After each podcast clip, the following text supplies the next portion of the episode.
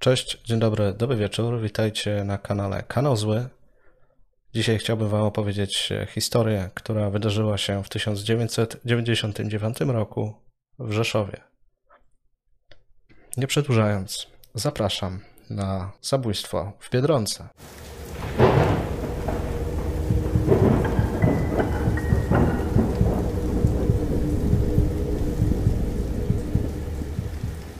Antoni W. w 1999 roku miał 33 lata. Był rzetelnym i bezkonfliktowym człowiekiem, mężem i ojcem dwójki dzieci. Zajmował on stanowisko zastępcy kierownika w jednym ze sklepów popularnej sieci handlowej, znajdującym się przy ulicy Ofiar Katynia 15 w Rzeszowie. Z tego co wiem, zresztą ten sklep nadal się tam znajduje.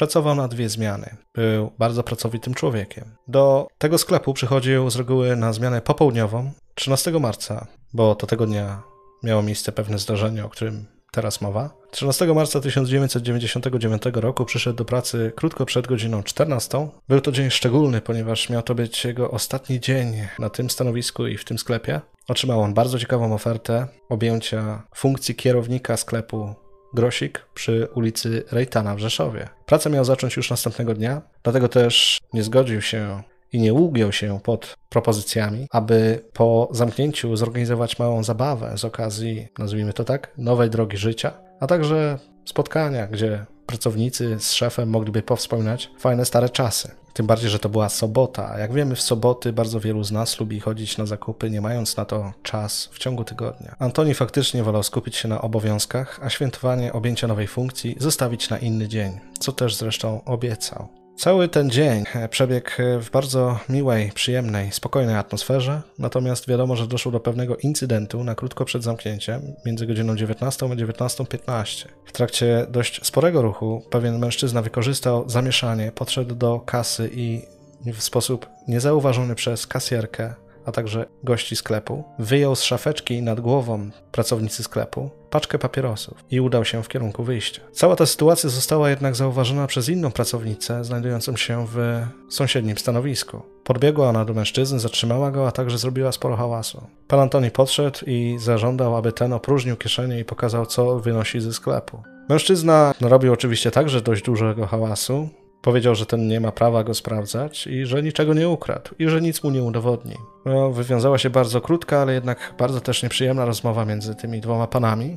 Ostatecznie osobnik stwierdził, że on z Antonim jeszcze się spotka i policzy, Następnie wyszedł. Pan Antoni W. miał wtedy stwierdzić do pracownicy tej placówki, która zauważyła kradzież, że on skądś zna tego człowieka, ale nie potrafi sobie przypomnieć. No i tutaj też oczywiście nie trzeba się specjalnie doszukiwać jakichś teorii spiskowych. Ta osoba najprawdopodobniej była jedną z tych, które kręcą się po osiedlu, być może też nieraz wchodziła do tego sklepu. Możliwe, że znał tego człowieka i nie miało to żadnego wpływu na to, co się później wydarzy. Jednak, biorąc pod uwagę właśnie to, co się wydarzy, był to incydent, o którym warto było wspomnieć. Sklep został zamknięty o godzinie 20. Razem z Antonim po zamknięciu zostało jeszcze dwóch pracowników, jednak nie na długo, bo już 15 minut później, po wykonaniu odpowiednich czynności porządkowych, skończyli oni pracę i zostali wypuszczeni przed nim wejściem czy też w tym wypadku wyjściem przez swojego szefa, który zamknął za nimi drzwi, a następnie zgasił światła i udał się na zaplecze do biura. Pan Antoni musiał oczywiście podliczyć utarg, a także przesłać odpowiednie dane do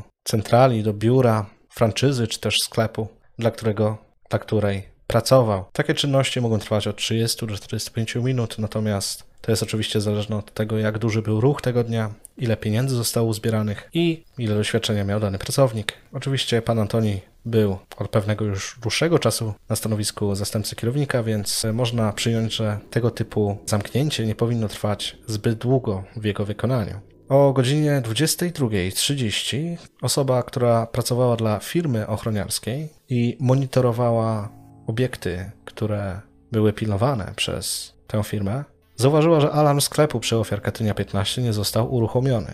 Nie zaniepokoiło go to od razu, postanowił się jednak skontaktować z sklepem i zobaczyć, czy w dalszym ciągu ktoś tam się znajduje i wykonuje jakieś czynności. Ponieważ po kilku próbach nie udało mu się skontaktować z nikim, postanowił zobaczyć, kto tego dnia miał prowadzić zmianę i zadzwonić na telefon domowy, aby zobaczyć, czy ta osoba powróciła już e, z pracy i być może zapomniała po prostu uzbroić alarm. Połączenie zostało odebrane przez żonę pana Antoniego, która jednak stwierdziła, że męża w dalszym ciągu nie ma w domu. Była tym oczywiście bardzo zmartwiona. Zaczęło to także martwić powoli pracownika w centrali. Porozmawiał on z osobami, które zajmowały się patrolowaniem placówek, które oni ochraniali i zlecił, aby dali się pod wiadomy adres i zobaczyli, co tam właściwie się wydarzyło. Po dotarciu na miejsce około godziny 23 patrol stwierdził, że drzwi wejściowe nie były zamknięte. Oczywiście był to bardzo zły znak. Procedury nakazywały, aby skontaktować się z policją, a następnie poczekać na jej przyjazd i wspólnie wejść do środka, aby zobaczyć, czy w środku nie ma złodziei. I tak też się początkowo działo. Zostały odpowiednie służby powiadomione,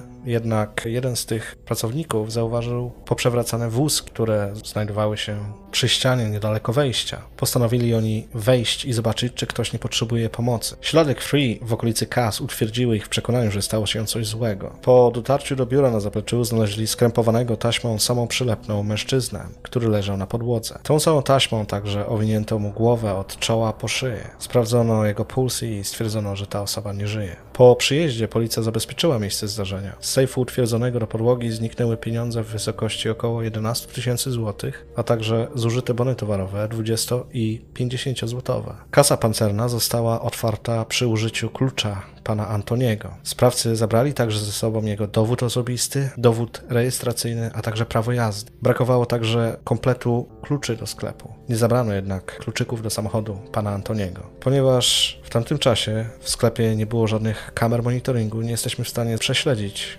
tego, co wydarzyło się między godziną 20.15 a 22.30, ale można przypuszczać, że mężczyzna prawdopodobnie na krótko po wypuszczeniu ostatnich pracowników i zgaszeniu świateł został wezwany do wejścia pukaniem. Nie jesteśmy w stanie stwierdzić, czy za te zbrodnie odpowiedzialna jest tylko jedna osoba, czy też kilku sprawców. Ja jestem jednak zdania, że prawdopodobnie było ich co najmniej dwóch, a być może i trzech, ponieważ sklep znajduje się w takim miejscu, które jest często odwiedzane i często pojawiają się tam ludzie. Wydaje mi się, że musiało być przynajmniej dwóch sprawców, którzy wdarli się do sklepu, a trzeci, który patrzył i pilnował, czy ktoś w tym momencie nie przechodzi.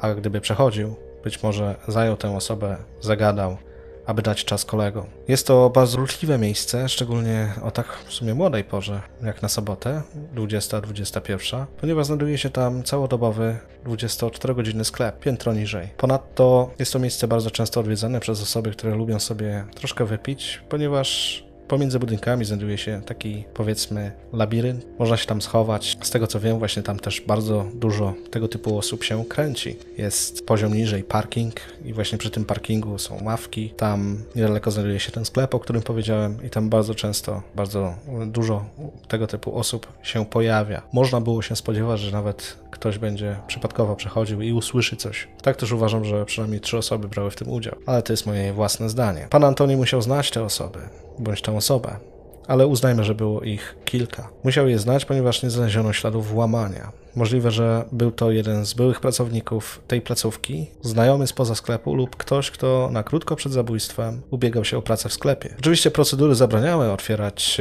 drzwi komukolwiek po zamknięciu, jednak znajomość tej osoby oraz fakt, że był to ostatni dzień w pracy, mogły uśpić czujność ofiary. Ponadto umówmy się, był to koniec lat 90. i wydaje mi się, że nie wszyscy i nie zawsze podążali za procedurami. Policja podejrzewała też jednego z emerytowanych policjantów. Takiej informacji wiemy. I też e, możliwe, że ktoś pojawił się tam w czy to w mundurze, czy ubrany po cywilnemu, wskazał odznakę i powiedział, że z jakiegoś powodu musi wejść, aby coś zrobić, o czymś porozmawiać, być może zapytać o jakieś wydarzenie, które miało miejsce pod sklepem 24-godzinnym. A pan Antoni, widząc odznakę, zaufał temu człowiekowi i go wpuścił. Innym prawdopodobieństwem jest to, że ktoś mógł udać też potrzebę pomocy. Tak jak powiedziałem, kręci się tam sporo różnych niefajnych typów, kręciło. W tej sytuacji jednak prawdopodobnie napastnik ryzykowałby skupienie uwagi niepożądanych osób. Miejsce dość często uczęszczane. Obecnie, myślę, że w tamtym czasie też było, to jednak jest dość gęsto zabudowana okolica, także nie sądzę, aby akurat to było tutaj powodem, natomiast jest to, na co warto zwrócić uwagę. Ktokolwiek pukał wtedy, był na tyle przekonywujący, że pan Antoni postanowił otworzyć tej osobie drzwi lub tym osobom. Już przy wejściu został zaatakowany świadczą o tym właśnie wózki, które zostały poprzewracane. Ofiara musiała zaciekle walczyć, ponieważ w dłoniach znaleziono fragment lateksowej rękawiczki napastnika. Prawdopodobnie pan Antoni wyrywał się oprawcom lub oprawcy i zaczął biec w kierunku swojego biura, jednak już przy kasach otrzymał serię silnych ciosów. To tam znaleziono ślady krwi należące do ofiary. W ten czas prawdopodobnie został podduszony rozdzielaczem używanym przy kasach. Chodzi oczywiście o ten pasek, który stawiamy pomiędzy naszymi zakupami, a zakupami osób, które stoją za nami. Nacisk był naprawdę silny, ponieważ u ofiary sekcja wykazała, że została zgniecona krtań. Spod kas Antoni został w ten czas przeniesiony do swego biura, gdzie go skrępowano i obklejono mu głowę taśmą. W ten czas jeszcze mężczyzna jednak żył. Nie wiadomo, czy zamiarem sprawców było zabójstwo, czy też e, unieruchomienie i uciszenie pana Antoniego, natomiast faktem jest, że obklejono mu twarz w taki sposób, że Pan Antoni nie mógł oddychać i tym samym zmarł przez uduszenie. Jest bardzo możliwe, że gdyby drogi oddechowe ofiary nie zostały zaklejone tak szczelnie,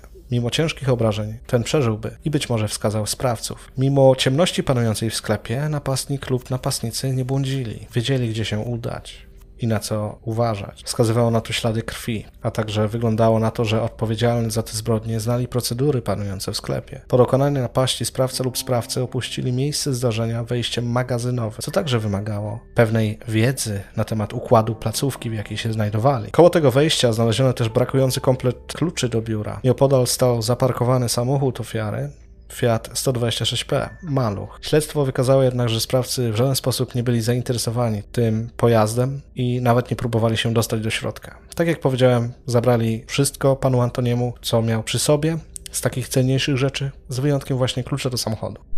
Policja dotarła do świadków, którzy widzieli w okolicach godziny 20 tego dnia niedaleko wejścia do sklepu dwóch mężczyzn, którzy pili alkohol. No, to nie był, w dalszym ciągu nie jest jakiś szczególnie dziwny widok w tamtych okolicach. Natomiast oczywiście z racji tego, że znajdowali się tam ci mężczyźni, należało wziąć pod uwagę, że mogli mieć coś wspólnego z tym zdarzeniem. Jeden z nich został opisany jako 25-30-letni, mający 180 cm wzrostu. Miał on średniej budowy ciało, szczupłą twarz, a także włosy koloru blond zaczesane do góry. Świadek nie był w stanie wskazać, czy te włosy były naturalnego koloru, czy też mogły wyglądać na tlenione. Dlatego nie wykluczono taką możliwość. Druga osoba miała być dużo niższa, mieć około 160 cm wzrostu, z włosami do ramion. Jednak z powodu już późnej pory, tego, że było troszkę ciemno w tej okolicy o tej porze i tego, że ten świadek, ta osoba znajdowała się w pewnej odległości, prawdopodobnie nie przyglądała się tym osobom przechodząc aż tak bardzo, aby nie przykuwać uwagi niepotrzebnej, no nie udało się sporządzić szkiców mogących przedstawić, jak wyglądali owi mężczyźni. Nie ma też informacji o ewentualnym nagraniu, tak jak powiedziałem, ponieważ e, no, w 1999 roku, z tego co mi wiadomo,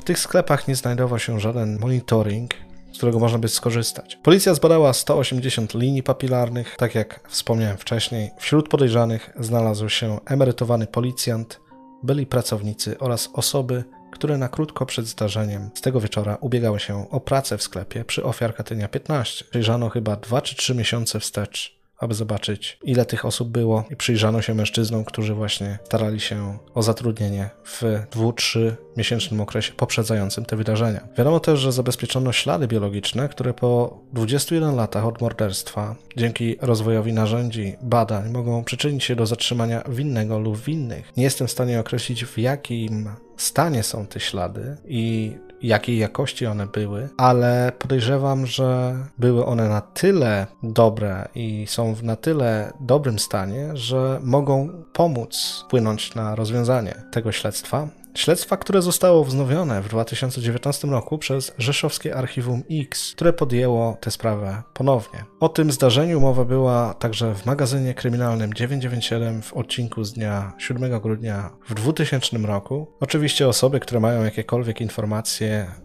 mogące przyczynić się do rozwiązania zagadki zabójstwa z 13 marca 1999 roku proszone są o kontakt z policją. Anonimowość jest zapewniona. Życzę Wam dobrego dnia, wieczora. Słyszymy się za tydzień. Trzymajcie się.